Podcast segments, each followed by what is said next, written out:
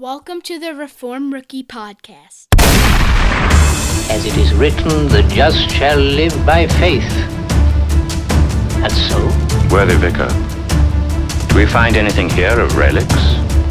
By faith man lives and is made righteous, not by what he does for himself.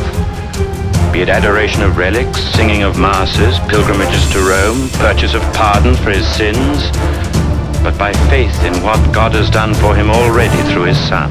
Dr. Martin, if you leave the Christian to live only by faith, if you sweep away all good works, all these glorious things you dismiss as mere crutches, what will you put in their place?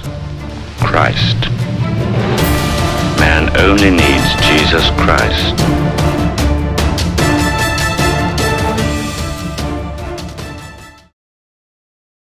Okay.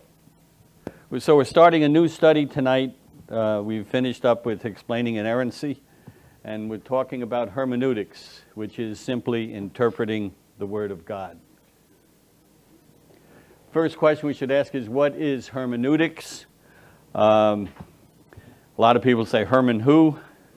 And believe it or not, if you ask that question, you're not too far wrong because the name comes from the Greek god Hermes, all right, or demigod Hermes, who was the messenger or the interpreter, all right, and that's where we actually get the, the word from. So it's hermeneutics. Hermeneutics is the art and science of interpretation. Now, notice I didn't say the art and science of biblical interpretation because uh, everything, uh, everything needs to be interpreted. All right, so we are engaging in hermeneutics. You may never have heard the term hermeneutics before, but you've engaged in it your whole life. Okay? I call it an art and a science because it's a science because there are principles, methods, and rules. Okay? It's an art because it requires skill, it requires wisdom, it takes instruction, and it takes practice. You don't, interpreting any type of literature uh, is not something you just sit down and you just do it. There, there, it does require a certain amount of instruction, understanding the basics of it. You have to, uh, you have to understand the basics of language. Uh, one, of the, one of my college textbooks in my, my freshman uh, English lit class, all right, uh, I was given a book which I still have on my bookshelf, and the title of the book is How Does the Poem Mean? Think about it. It's really quite profound. How does a poem mean? If you don't understand how poetry is written, you're never going to understand the meaning. You ever read a poem and go, I don't get it. All right, that's because you're not on the same wavelength. You're not understanding what the author is trying to say. So that whole first textbook was to design to show us how poets write poetry, what are the devices that they use, and then you can interpret what it means. Right, so it's basically hermeneutics is putting theory into practice. Okay? All literature must be interpreted. For example, legal documents such as the U.S. Constitution. All right? We know there's vast number of ways in which the Constitution is being interpreted, and they're not all correct. All right? So legal documents need to be interpreted. Scholarly books, textbooks, research papers. Uh, how often, uh, when, when a, a candidate for a PhD goes before the board, he gives them his thesis, and then he has to be able to defend it and interpret it. All right, and hopefully the people that he is, the board, have interpreted his paper correctly, or he may have to reinterpret it for them so that they understand what it is that he's saying. Fiction. How many people have read Moby Dick? All right. Was it easy to understand? It wasn't for me, so. Oh, that's not fair. that's, that's cheating. that, that's cheating too. Uh, no, Moby Dick, Moby Dick is considered one of the, the greatest of all American novels. R.C. It was R.C. Sproul's favorite novel. He thought it was the greatest of all American novels. There's a lot of themes that run through that, and if you're not picking up on the themes, you're never going to understand the purpose of the book. All right, Lord of the Rings, a lot of symbolism involved in Lord of the Rings, a lot of Christian symbolism. All right, and if you don't understand how, how to interpret literature, you're not going to get that. So I'm going to give you a biblical example of hermeneutics. Nehemiah 8:7. This is where Ezra has been commissioned by Nehemiah to read the law. All right? And we read this. Also Jeshua, Bani, Sherebiah, Jamin, Akkub, Shabbethai, Hodiah, Maaseiah, Kelita, Azariah, Jozabad, Hanan, Pelaiah, the Levites. The Levites explained the law to the people while the people remained in their place. Notice what it says. The Levites explained the law to the people while the people remained in their place. And then we continue in, in verse 8. They read from the book, from the law of God, translating to give sense the sense so that they understood the reading. Now notice, this is God's appointed Levites, all right, the priests, and they had to read, not only read the law, but to translate it to give them the understanding so that they would know what it said. What good is the law of God if the people don't understand it? Correct? It's, I mean, that's kind of a simple thing. So there's a, right from the scripture, we have an example of the necessity of hermeneutics. I'm going to give you another biblical example, this time from the New Testament, in Luke 24. Luke 24 should be familiar to everybody. This is one of the first post resurrection appearances of, of our Lord. Remember, he's on the road to Emmaus talking to the, a couple of the disciples, all right? And remember, they're, they're amazed that he hasn't found out, you know, they're all concerned the, their Messiah has been crucified, and they don't understand these things. All right, so what do we find out? Jesus then, beginning with Moses and with all the prophets, he explained to them the things concerning himself in all the scriptures. Notice, he had to explain to them. They didn't get it. These were, these were not pagans, these were disciples. They're, they're described as disciples of Jesus but they still didn't quite understand all, all that was going on. So what's the result of sound hermeneutics? We find this in Luke 24. A few verses down. Remember, Jesus now has explained everything to these disciples concerning him in the Old Testament scriptures. And they said to one another, Were not our hearts burning within us while he was speaking to us on the road, while he was explaining the scriptures to us.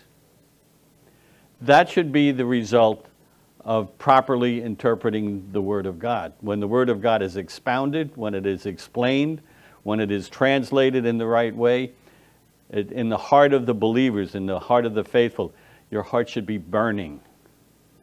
And that's what, that's what we look for the result of teaching, preaching, are your hearts burning as you hear the word of God being expounded? All right.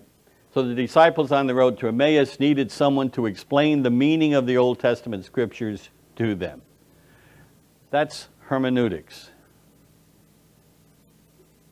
So why is hermeneutics important? That's the next question that we're going to ask. First, it's necessary for a proper theology. All right? Theology is meaningless without sound hermeneutics.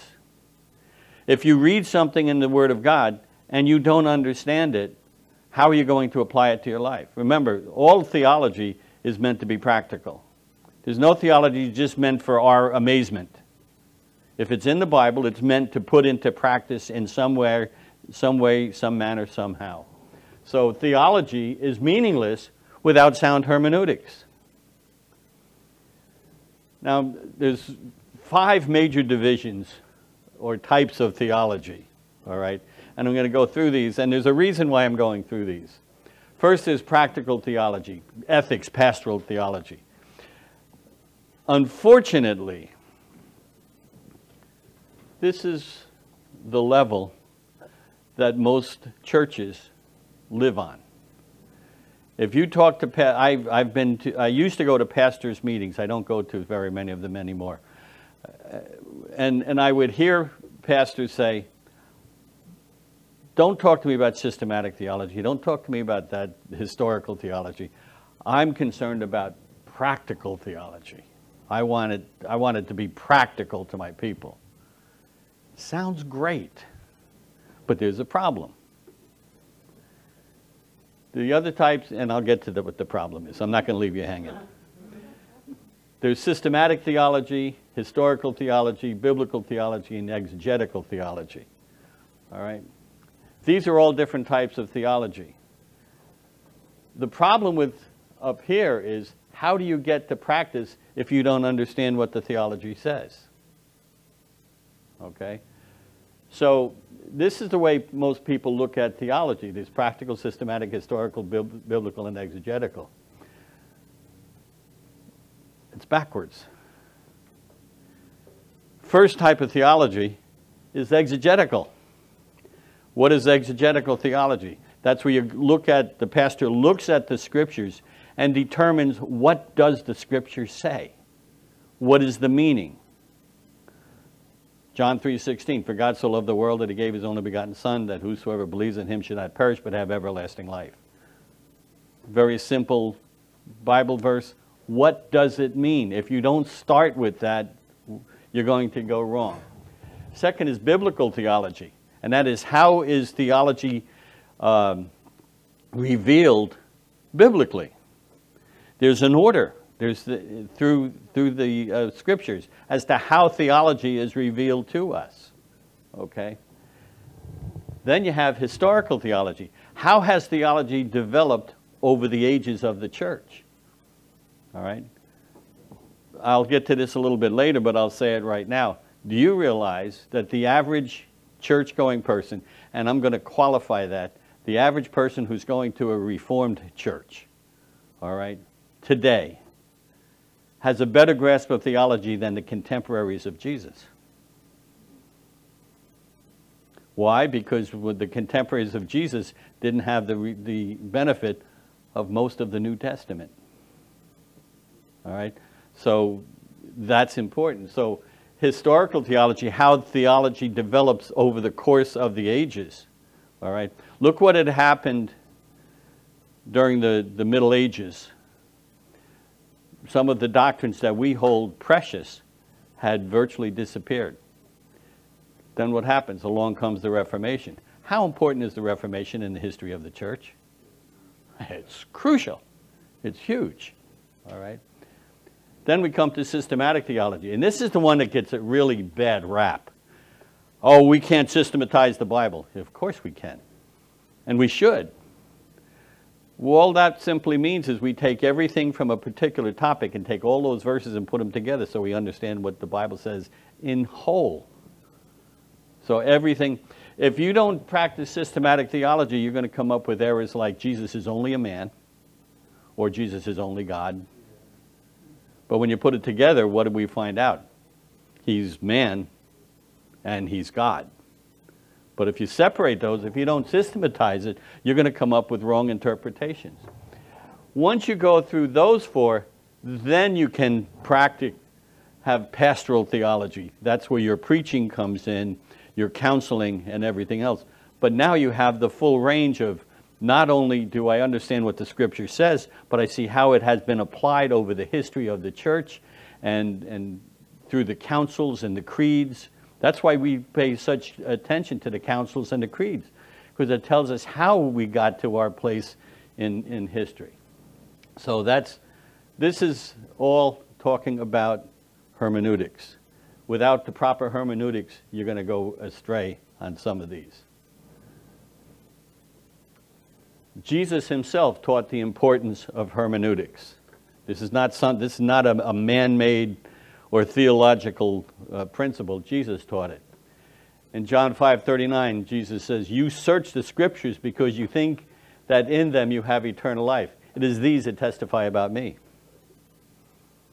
Right? So if you go to the scriptures with wrong motivation, you're going to come out with, with wrong ideas. They didn't see it, the Sadducees in particular. What they didn't see that Jesus was in fact the Messiah. They denied that fact. And yet Jesus says, no, if you understood the scriptures, if you practiced hermeneutics, proper hermeneutics, you would understand that these are testifying about me. All right? Search the scriptures. These testify about me. Mark 12, 24. Jesus said to them, Is this not the reason you are mistaken? All right? That you do not understand the scriptures or the power of God. They are engaging in some serious mistakes. And Jesus says, The reason? You do not understand the scriptures. Why did they not understand the scriptures? They were not interpreting it correctly. Second reason, sola scriptura becomes a meaningless phrase with poor hermeneutics. We are those who tout sola scriptura. What is our source, uh, our supreme norm? The Bible and the Bible alone. We don't hold the church councils and the creeds, yes, we use them, they're beneficial tools, but only the Bible has the ability to, to bind your conscience. The Bible is the arbiter of every dispute, not our creeds and confessions. Again, as helpful as they are, but it's only the Bible. Well, if you don't interpret the Bible correctly, what is sola, what's the, what's the benefit of sola scriptura? Bible alone, but it's teaching error. Bible's not teaching error. The poor hermeneutics is what teaches error. Oops. This is from Ramm. He wrote th this book, Protestant Biblical Interpretation. It's considered probably the most definitive work on biblical hermeneutics. He says, There is no profit to us if God has spoken and we do not know what he has said. We need to know, we need to know the correct method of biblical interpretation so we do not confuse the voice of God with the voice of man. And unfortunately, this is exactly what, what happens when you have men who set themselves above the scripture and say, no, this is what, this is what must happen. And if it's in direct conflict with the scriptures, what if, how many people are listening to the voice of man and not the voice of God? If the scripture isn't taught properly, then its authority has been nullified.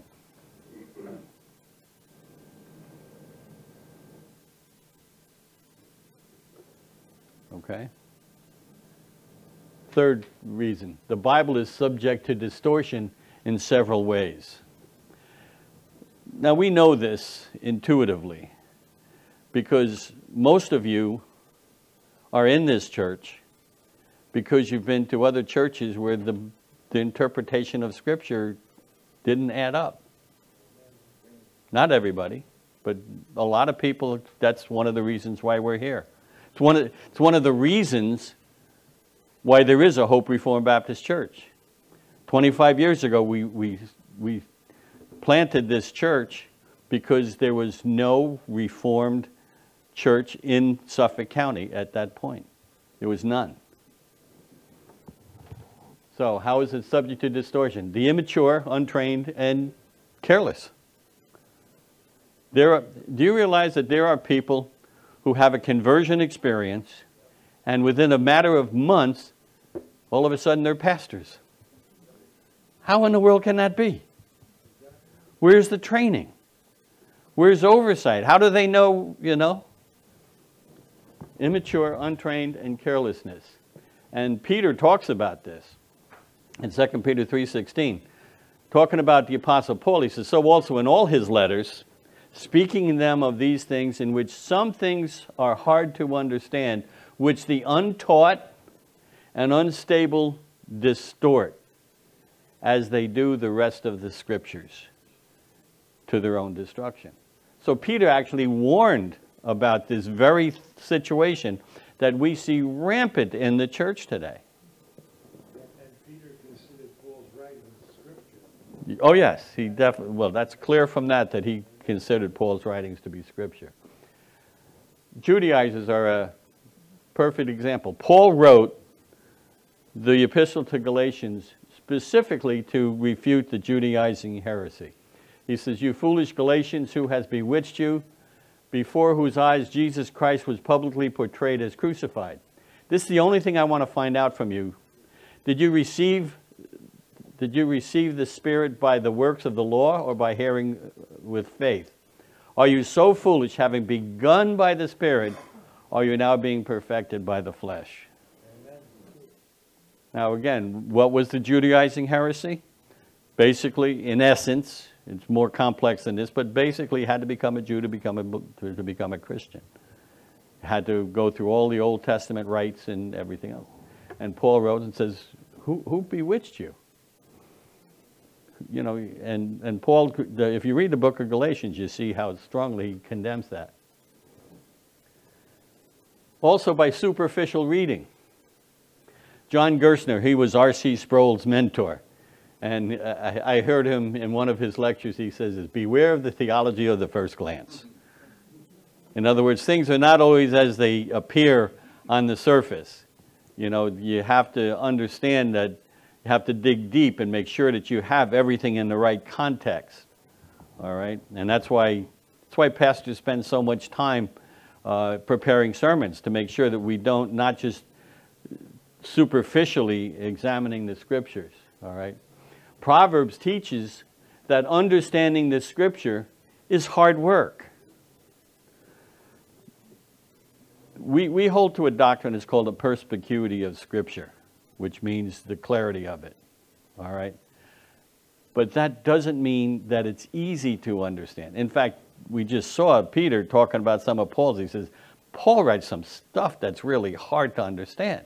All right? The writer to Proverbs, in this case it's Solomon, this is how he says you have to study. For if you cry for discernment, lift your voice for understanding, if you seek her as silver, and search for her as hidden treasure, then you will discern the fear of the Lord and discover the knowledge of God. Where do you find silver? You got to go into mines. Yeah, if you just want to walk along the road, you look and say, there's a piece of silver, there's a piece of silver. And just pick it up as you go, really easy, don't even work a sweat, right? No, you have to mine for it. Seek for her as hidden treasure. What's, why is hidden treasure so hard to find? Yeah, because it's hidden. All right? And that's how the writer of Proverbs likens the Word of God. If you want the wisdom from the Word, you've got to work for it. It's not just laid out there for you. You're not going to. Wouldn't it be great if you could go to sleep at night, put the Bible under your pillow, put your head down, and through osmosis, you know, you just absorb all of that knowledge.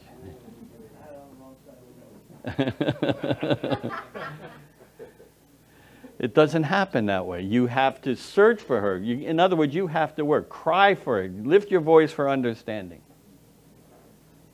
Seek for her as silver. Search for her as for hidden treasure. Then you will discern the knowledge of God. Third is isolation of the text. This is where systematic theology comes in, all right? Having tunnel vision, taking the text out of context. One of the things that you hear frequently. How many people know the cardinal rules, three cardinal rules for real estate? Location, location, location. Cardinal three rules for hermeneutics. Context, context, context. You have to look for it in context. And a lot of people just take a verse out of context. Example, law versus grace. How many times have you heard somebody say, but we're not under law? Right? And they point to Romans 6:14. For sin shall not be master over you, for you are not under law, but under grace. See? See, could anything be clearer? We're not under law, but under grace. But they must have jumped over the first three chapters of Romans. Because Romans 3 says, Do we then nullify the law through faith? May it never be. On the contrary, we establish the law. Hmm. Do you see the importance of context? We're not under the law. Obviously, the law is not going to save anybody. But does that mean that the law is of no consequence? Absolutely not. What did Jesus say about the law? Not one iota, not one jot, not one tittle of the law will pass away until all is fulfilled. Then you have manipulation and deceit. I mean, there are people who just are flat out false prophets. All right, proof texting, just taking a text to, to prove something. Do, do you remember, anybody remember the, the, the, the uh, Heaven's Gate cult? Marshall Applewhite, all right? Remember what he said? He convinced his followers that there was an alien spaceship behind the Hale-Bopp comet, and, and they were going to go there, and if, if they committed suicide, they would immediately be taken up into this spaceship and, and go into heaven. Well, he used, now he, this is a man who claimed to be a Christian, all right? He would go in, when he was traveling around the country, he would go into a hotel, all right? And then early in the morning, before anybody else was up, they would get up and they would leave the hotel without paying the bill. All right? And when he was questioned by one of his followers, why do we do that? You know, isn't that stealing? He says, well, we're just following the example of Jesus because we found out Jesus is going to come like a thief in the night.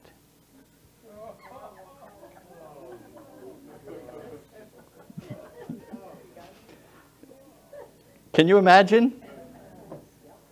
And that's, in, that's, that's proof texting, intentionally twisting to fit a particular view. And another example, uh, uh and this is one of my personal pet peeves, is the self-esteem movement. The self-esteem movement says there are not two great commandments. We know the great commandments, right? Matthew 22, shall love the Lord your God with all your heart, soul, mind, and strength. Second is like it, love your neighbor as yourself. Clear, it's two, right? They change the two into the three. They say, because Jesus said, love your neighbor as yourself, that before you can love your neighbor, you have to love yourself. So, love yourself is the first commandment. Now, just look at that. I mean, firstly, I'm pretty certain Jesus could count to three. Secondly, when he says the greatest commandment is to love the Lord your God, I'm sure he didn't make a mistake and say, well, oh, you know, I forgot. I should have said, love yourself. All right? So what they say is you must love yourself before you can love God and love others. And I'm talking about this is coming from so-called Christians, Christian counselors. Okay? So we can see some of the problems. Fifth is relative truth. One text can have more than one meaning, people say. Let me say something very crystal clear. if you and I go to a portion of Scripture, and I say it means one thing, and you say it means another thing, at least one of us is wrong. Maybe both of us.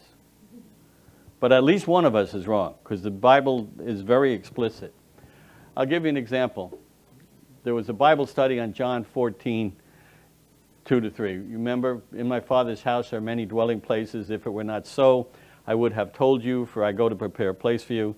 If I go and prepare a place for you, I will come again and receive you to myself, that where I am, there you may be also.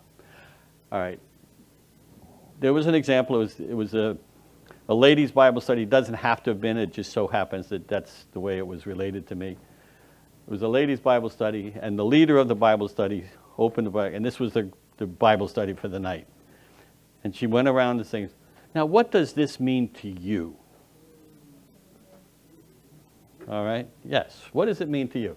And the first person said, Well, the fact that there are many dwelling places indicates to me that God's heaven is open to everyone. It doesn't matter who you are, there's a place for everybody in heaven. Next woman said, to me, I just look at this, I go to prepare a place for you. I think it's speaking to me, I need to be a better housekeeper. So, you getting the idea?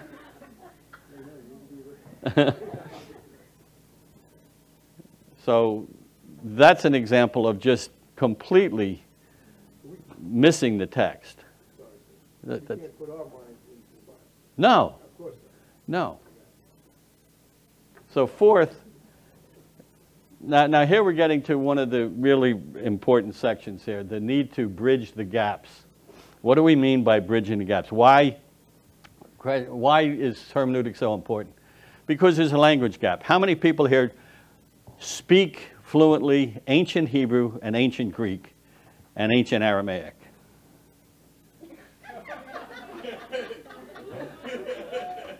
I think you're pulling my leg.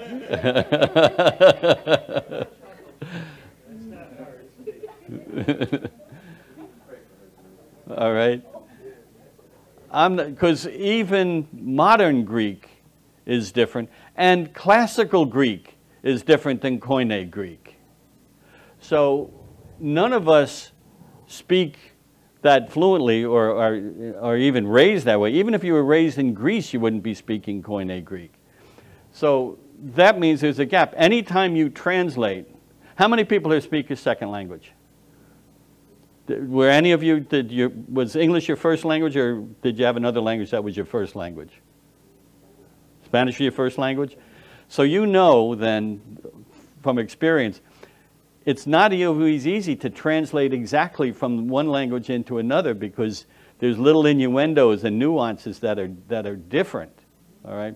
I, I'll give you an example. I, I come from uh, a place that speaks the language of heaven, that's Norway. Um, Norwe- oh, by the way, Norwegian is the language of heaven, so we all need to study that.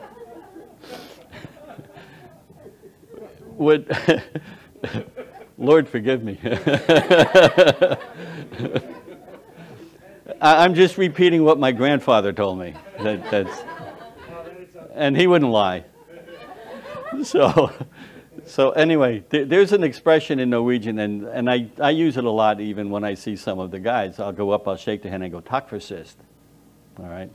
And then if, you, if it was another Norwegian, he would respond back to me, "Takk mora." All right? And if it, it's a very polite greeting in Norwegian, but literally it means thank you for the last. It loses something in English, all right? And I don't even know, I don't even know the literal translation of the second, but it's kind of like, yeah, right back at you. Something like that. You can't translate it exactly, but you get, you just have to understand it's a polite greeting, and you leave it at that. And so, language, there's language gaps. Nobody speaks Hebrew, Aramaic, and Greek, the ancient forms anyway. There's also a geographical gap. Distances, climate, landscapes. For example, in, in the scriptures, you'll see used that there was nobody, there was no enemy left in land from Dan to Beersheba. All right? What does that mean to anybody here except the guy nodding his head? Anybody know what that means? Yes. Means the whole thing because Dan is on one side, Beersheba is on the other end. It would, us, it would be equivalent to us saying from, from Maine to California. Right? See, there's, there's a difference. Okay? And if you don't know that, you're going to have trouble understanding what, what did he mean from Dan to Beersheba. All right? But it's very clear if you understand the geography. So we need to understand that. Then there's a historical gap. The political climate, what historical events were occurring at the time. If you go into Matthew 24, okay, where Jesus is predicting the destruction of Jerusalem, okay, and he talks about there'll be wars and rumors of war. Well, you can say, well, you know what, that, that fits almost any period of time. But there is one fact that makes that very significant that it was going to happen in his generation. Anybody know what it is? Well, the, the Pax Romana, the peace of Rome.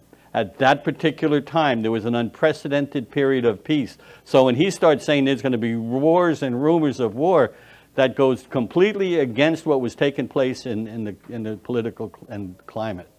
You see the difference? Uh, who was in a position of authority? We have to understand this, you know, what was the characteristic of the Caesars?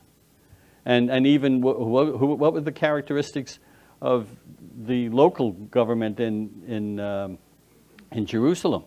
All right. Remember when we went through the Gospel of John, we, then we, the, we looked at the trials of Jesus? All right. And remember what we saw? He was moved around. First, he went to the Jewish Sanhedrin. Then he went to Pilate, then to Herod, then back to Pilate. All right. Why? Well, we, we went through that at the time because of there were political landscapes that were important that had to be fulfilled. And also that all fulfilled scripture as well. Fourth, the need to, the thought gap, Oriental versus Western mentality. You need to understand that the way we think is not necessarily the way Middle Eastern and Oriental people think. There's a, there's a big difference. Why? Because, oh, well, wait a minute. Well, I, I, mentioned this earlier, progressive revelation as well. We know more now than the contemporaries of Christ. This is what I want to get to. The effect of the Renaissance and the Enlightenment on how we think and how we process, how we argue, all right? And then, of course, the effects of the Reformation. We don't necessarily reason. Do you realize, an example, Sermon on the Mount, the opening verse, and Jesus went up on the mountain and sat down and began to teach the disciples. Realize in that culture, this, the professor, the rabbi, sat, students stood. We got it backwards. I'm standing, you're sitting. Hey, stand up. no. no. So we think differently. You know, even our logic, there's different ways to think. And how did Jesus teach mostly? parables. Taught in word pictures. That's how they learned. It's very different. The cultural gap, they lived in an agrarian society. They were shepherds, farmers. This is one of my favorites. 1 Kings 13. Remember there was um, the king of the north, Jeroboam the king of the north was acting ungodly. God sends a prophet to him. All right, and he tells him, and remember his hand withers, etc. But he tells the prophet, once you once you deliver the message, go straight home. Don't stop anywhere. Just go straight back home. And those were his. Well, there's another old prophet up on in the northern kingdom, who decides he needed some fellowship. He was the only prophet of God left. So he convinces this other prophet to come and have a meal with him. Disobeyed God. What happened? He's riding his donkey. A lion comes and attacks him, kills him. All right? Now, when they had gone, a lion met him on the way and killed him, and his body was thrown on the road, with the donkey standing beside it, the lion also was standing beside the body. You say, okay, what's the big deal? All right, the big deal is this is completely unnatural. This will never happen in, in nature. Firstly, lions only kill for food. If he attacked and killed the man, he would have devoured him and he wouldn't hang around for it. Secondly, if given a choice, a lion would never choose a man over a beast. He would choose the beast first because there's an inherent fear of man. All right? So somebody walking down the street and sees the man killed, the donkey sitting there. Oh, that's the other thing. The donkey would always have run away. All right? And the lion still sitting there. They'd look at this and they'd say, Whoa, God's not happy with that guy. There's a story just in how, the- how it, it happens. There's a lesson to be learned there. This is hermeneutics. This is the cultural gap. A little kid who started out in Brooklyn would never understand donkeys and lions, all right, unless you study it.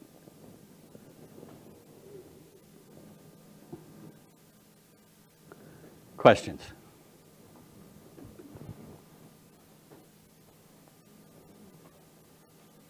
Yes. When you were going over the different types of theology, so I I got most of them like readings, but what was the biblical theology? What was the How the theology is re- revealed in the pages of Scripture itself.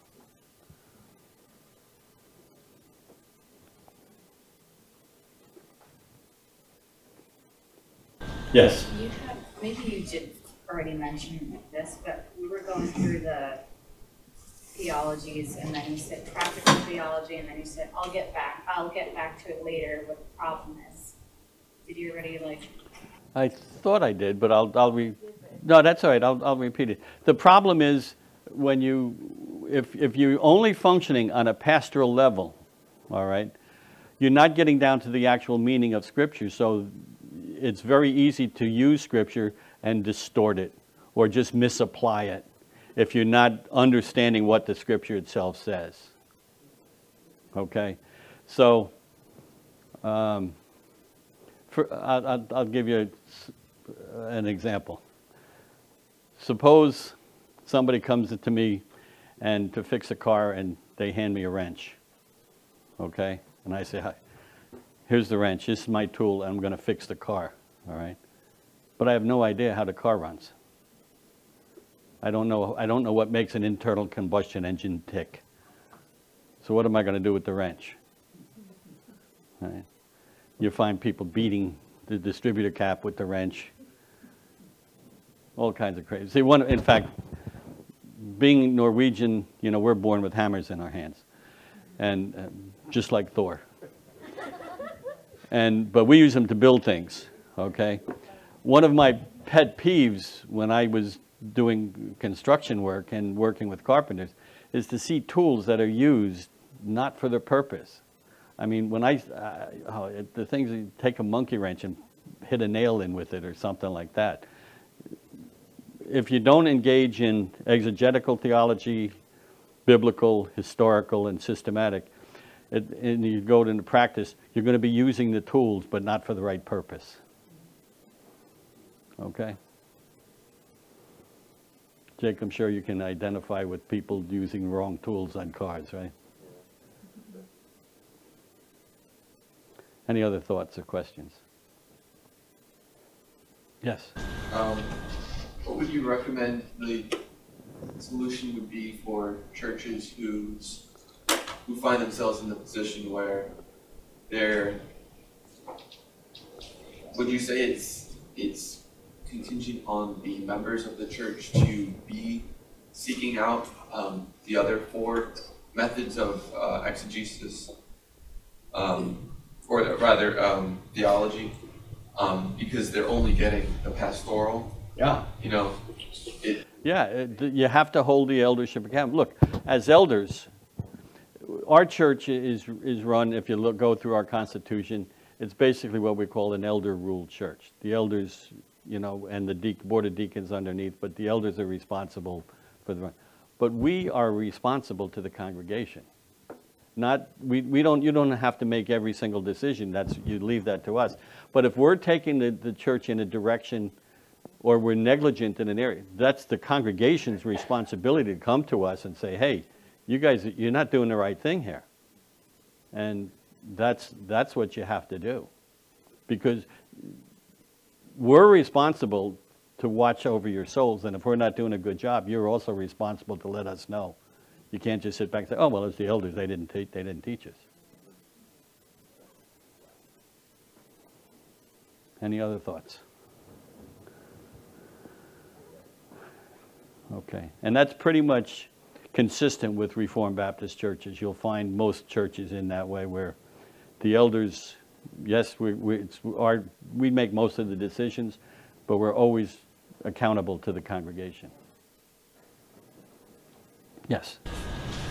Okay, um, I just want to make sure I got these correct. Um, so for the different types of theology, would you say that this explains each one how you explained it? Um, the exegetical theology is what does the scripture mean? Yep. Um, biblical theology is how the theology is revealed in scripture. Historical theology is how has theology developed over the ages and time in the church. Yep. Systemic theology is um, you put all the parts pertaining to one topic together, and that way you understand it better. Yes. And then practical theology is um, when teaching and counseling comes into play and has to do with ethics. Yeah, and practical or pastoral theology is taking the theology and saying, all right, now what does it mean to you? When I finish writing a sermon, okay, I always sit back and I look at, at my notes and I say, okay. Firstly, I ask, you know, have I properly interpreted the scripture? All right.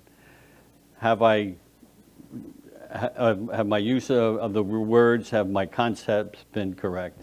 But the very last thing I do is, okay, what does this mean to the congregation? How do I apply this to their lives? Because the idea of preaching is to make changes. It's not to tickle ears. It's not to make you smarter. I mean, I hope, I hope it does make you smarter, but that's not the goal. The goal is to help. You need this to change your life. And so I always ask myself, all right, what now? What is the con- there should be some sort of a response of the congregation based upon what they hear. I have to make this change in my life. That's practical. But you can see why you have to start with the others first. If you're not if it's not founded in scripture and if it's not interpreted properly and it doesn't fit in the context of the rest of scripture, then it's not going to have the desired result. Okay. Any other thoughts? Okay.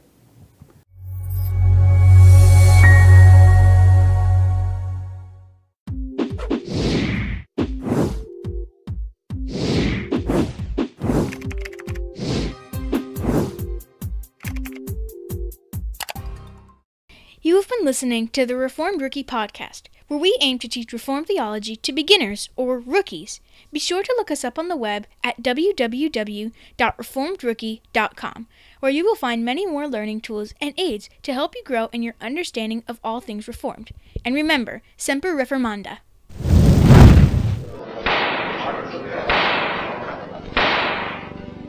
Dr. Luther, are you prepared to retract these writings? In some, I discuss faith and good works. If I were to retract these, I should be denying accepted Christian truths. Martin Luther, you have not yet answered the question. Will you recant? Or will you not? Here it is. I am bound to my beliefs by the texts of the Bible. My conscience is captive to the Word of God. I cannot and I will not recant. Here I stand. I can do no other. God help me. Amen.